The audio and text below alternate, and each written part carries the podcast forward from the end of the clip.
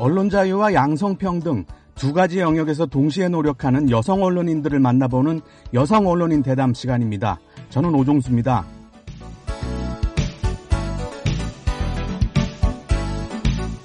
오늘은 미국의 한인 여성 언론인 1세대 인물을 초청했습니다. CNN에서 도쿄 특파원과 뉴스 앵커를 지내고 유명 방송인 오프라 윈프리 씨와 협업한 메일 리 기자인데요. 최근 자신이 설립한 제작사를 통해 아시아계 인물을 조명하는 메일 리 쇼를 만들어 새롭게 주목받고 있습니다. 지금 바로 이야기 듣겠습니다.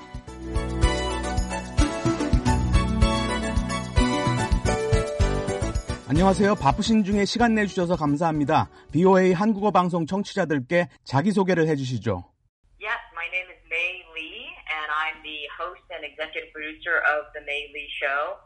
And also the founder of Lotus Media House. 네, 제 이름은 메이 리입니다. 현재 메이얼 리 쇼의 진행자 겸 총괄 프로듀서고요. 로터스 미디어 하우스의 대표를 맡고 있습니다. 로터스는 주요 방송사에서 내보내는 프로그램을 직접 만드는 제작사인데요. 그 대표 프로그램 가운데 하나가 메이얼 리 쇼입니다. 로터스에서 만드는 프로그램은 뉴스 보도물인가요? Yes, I have been a broadcast journalist for over 30 years. 네, 제가 방송 기자로 일한 지 30년이 훨씬 넘어요. 그 경험을 살려 로터스를 세운 거죠.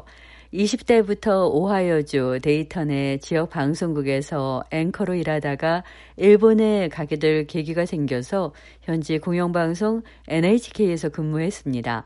그러다가 다시 미국 방송사로 옮겼는데요. CNN 도쿄 특파원으로 상당 기간 일했어요. 그러다가 CNN 뉴스 앵커가 됐습니다. 뉴스 전문 방송 CNN에서 앵커였다면 상당히 중요한 업무를 맡으셨네요. Yes, and I went on to be the anchor for CNN International in Hong Kong. 그렇다고 볼 수 있죠. CNN은 두 가지 경로로 뉴스를 송출하는데요. 하나는 미국 내 시청자들을 위한 US 네트워크, 다른 하나는 전 세계의 위성으로 내보내는 인터내셔널 네트워크입니다. 저는 그중에 인터내셔널 앵커를 맡았습니다. 인터내셔널 본부는 홍콩에 있어요. 1990년대 말에 한국 대학생들이 메일 리 앵커의 CNN 뉴스를 보고 영어를 배우는 게 유행이었습니다. Yeah, I've also worked for Oprah Winfrey's first television network called Oxygen Media. 네, 알아요. 오래전 이야기네요. 그러고 나서 저는 유명 방송인 오프라 윈프리 씨가 자체 방송 채널을 세울 때 합류했습니다. 1999년 말부터 2000년으로 넘어가던 시점이었는데 옥시전 미디어라는 회사였어요. 거기서 퓨어 옥시전이라는 대담 프로그램을 진행했습니다. 화제가 되는 인물들을 불러서 이야기를 듣는 시간이었어요. 지금 진행하시는 메일 리 쇼에 대해서 소개해 주시죠. Well, the Mayel Lee Show, I try to focus on Asian and Asian American issues and topics and individuals. 메이 리 쇼는 아시아계 미국인들에게 초점을 맞춘 대담 프로그램이에요. 아시아계의 관심사, 희망사항, 그리고 유명인들에 관한 이야기를 다루는 거죠. 미국 사회의 각 방면에서 활동하는 아시아계를 발굴해서 알리는 게 첫 번째 제작 방향입니다. 요즘 아시아계 인물 중에 사업가, 활동가, 예술가, 정치가로 두각을 나타낸 사람이 많잖아요. 이 사람들의 이야기를 듣고 이 사람들이 말하는 바를 공론화하는 게 이 프로그램의 두 번째 방향입니다. 특히 요즘 같은 때 아시아계 인물에 집중하는 프로그램의 가치가 더욱 높아졌어요. 요즘 특히 아시아계 인물에 집중하는 게 중요한 이유가 뭡니까? Because of COVID-19. Asian phobia has been exploding. 코로나 사태 이후 미국 사회 일각에서 아시아계 혐오 현상이 퍼졌어요. 바이러스가 중국에서 왔다는 이야기 때문에요. 이 코로나 확산 초창기 때 기억나세요?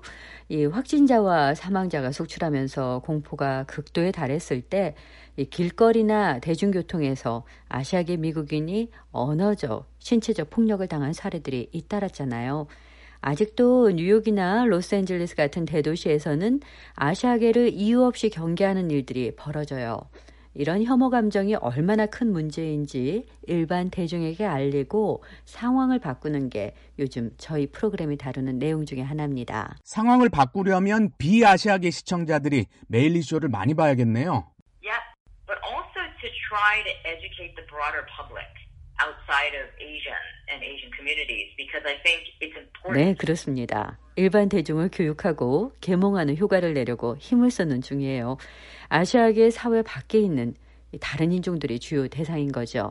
정리하자면 아시아계 이외의 미국인들이 아시아계의 문화와 전통, 생각, 활동을 이해하도록 돕는 방송이 이 메이 리쇼입니다. 기존 언론 매체에서 성공적인 경력을 쌓으셨는데 자체 제작사를 설립하신 뒤에 아시아계 현안에 집중하신 이유가 뭡니까? I was born in the U.S. My parents immigrated from Korea, and I was born. 저는 미국에서 태어났지만 가족의 뿌리가 한국에 닿아 있기 때문이에요. 그래서 한국과 아시아계 사회의 이야기를 알리는데 제가 필요하다면 어디든지 가서 적극적으로 돕고 싶습니다. 미국 사회의 주요 분야에서 활동하는 한국계 이민 1.5세와 2세들이 연대한 네켈이라는 조직이 있는데요.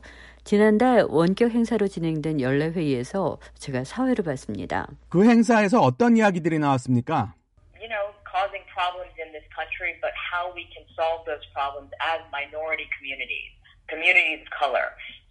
현재 미국 사회의 주요 현안 가운데 하나인 흑인의 목숨도 소중하다 BLM 운동에 한인들이 어떻게 반응해야 할지 의견을 나눴어요. 앞서 말씀드린 이 코로나 사태와 함께 인종 간 불균형이 올해 미국 대선 국면의 화두잖아요.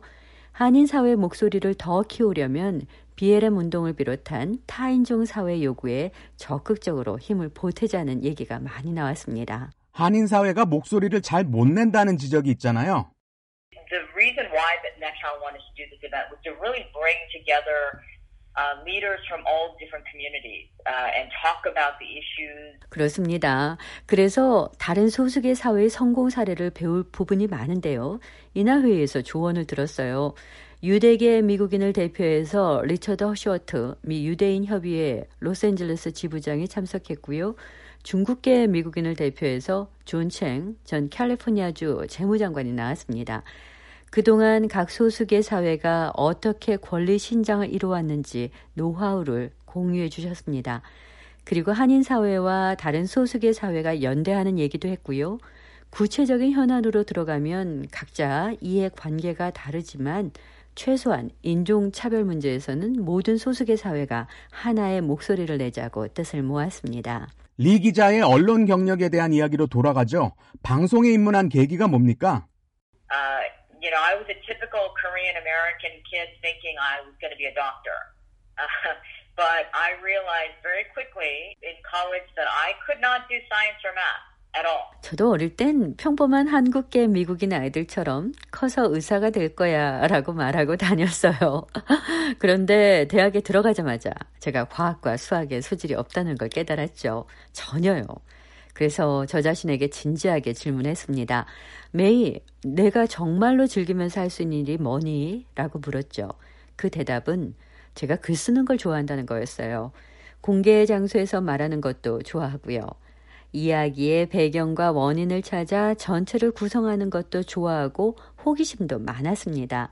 이런 모든 걸 종합할 때 방송 기자가 정답이었습니다. 그래서 대학 때 방송 기자가 되기로 결심한 겁니까? That was my only focus. And so I went down that road of becoming a broadcast journalist and never looked back. 네, 메이, 넌 방송 기자가 돼야 해라고 저 스스로한테 말한 게 대학 2학년 때였어요. 그 뒤로는 제 삶의 초점은 단 하나, 방송 기자가 되는 것이었습니다. 그 뒤로 다른 분야에 기웃거린 적 없이 오직 한 길로 달려왔어요. 30년이 넘은 지금도 저는 이 일을 사랑합니다. 취재 현장에 가면 언제나 새로운 일이 생기잖아요. 사람을 만나는 일도 즐겁고요. 30여 년 전에는 한국계 방송 기자도 별로 없었을 테고 더욱이 여성은 드물었겠네요.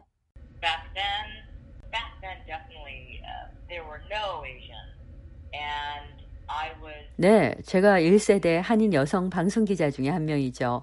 어릴 때 이야기를 먼저 할게요. 제 고향인 오하이오주에는 1970년대만 해도 아시아계 주민이 아주 드물었어요. 그래서 저는 자라오는 내내 인종주의와 차별의 대상이 됐죠. 저를 다른 미국인들과 다르게 보도록 만드는 일이 많았습니다. 그런 환경에서 자란 게 저를 강하게 만들었어요. 그래서 방송 현장에 개척자적인 태도로 나와서 성공할 수 있었던 겁니다.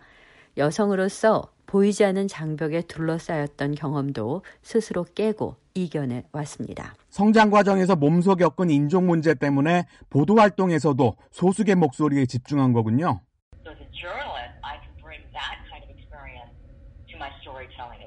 그렇습니다. 언론인으로서 저 자신의 경험을 보도에 녹아낼 수 있었던 거예요.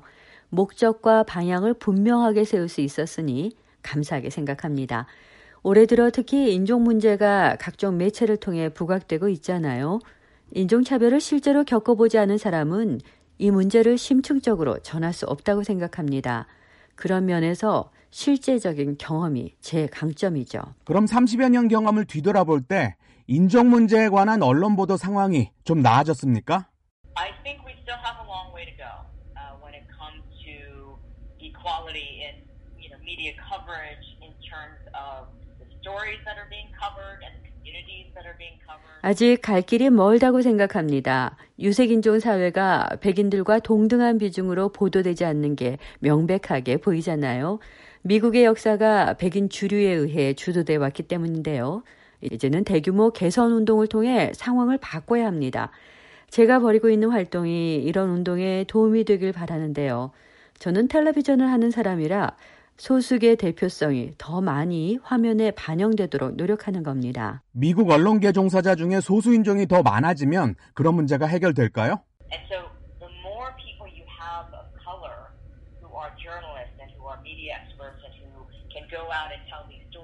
네, 유색인종이 매체에 많아지면 많아질수록 그들이 취재 현장에 나가서 담아오는 목소리도 유색인종의 분량이 늘어나게 됩니다.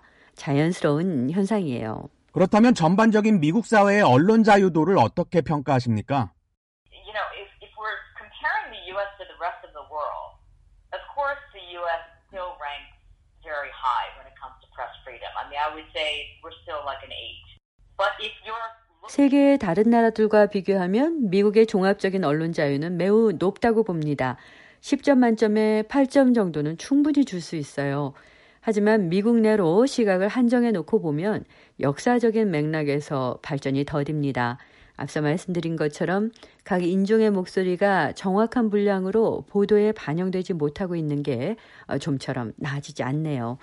민주주의는 언론 자유 없이 살아남을 수 없습니다. 그래서 우리는 언론 자유를 꾸준히 발전시켜 나가야 합니다. 아쉽지만 마무리할 시간입니다. 북한에서 BOA를 듣는 분들을 포함한 세계인들에게 언론 자유와 양성평등에 관해 어떤 말을 해주시겠습니까? Well, I would say when it comes to press freedom, it is essential in any society. And I know that there are some countries that do not have that right whatsoever. 언론 자유는 어느 사회에서나 어느 나라에서나 필수입니다. 북한도 마찬가지예요. 하지만 언론 자유의 개념조차 없는 나라들도 존재하는 게 현실이에요. 그런 나라에서는 정보의 결여가 결국 사회를 파괴할 겁니다. 세상에서 무슨 일이 실제로 일어나는지 사람들이 제대로 알지 못하면 그 사회에는 불신이 쌓이고 발전적인 생각은 사라집니다. 양성평등도 같은 맥락에서 말씀드릴 수 있어요. 차별이 계속되면 불신이 커지고 결국 사회를 망가뜨리게 됩니다. 언론 자유와 양성평등 두 가지 영역에서 동시에 노력하는 여성 언론인들을 만나보는 여성 언론인 대담. 오늘은 메일 리 전 CNN 앵커의 이야기 들어봤습니다. 지금까지 오종수였습니다.